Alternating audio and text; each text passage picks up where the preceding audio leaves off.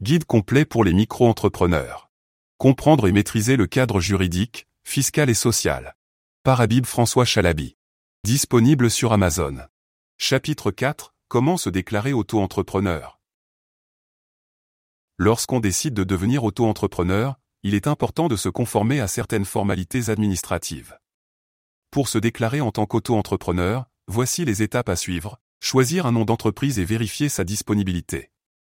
Il est possible de vérifier la disponibilité d'un nom d'entreprise sur le site de l'INPI, Institut national de la propriété industrielle. Remplir le formulaire P0I sur le site officiel auto-entrepreneur. URSSAF. FR. Ce formulaire permet d'enregistrer l'entreprise auprès de l'URSSAF et d'obtenir un numéro SIRET. Imprimer et signer le formulaire. Envoyer le formulaire signé à l'URSSAF accompagné de la copie d'une pièce d'identité et d'un justificatif de domicile. Une fois le formulaire enregistré, l'URSSAF enverra un courrier de confirmation avec un numéro SIRET et un identifiant personnel.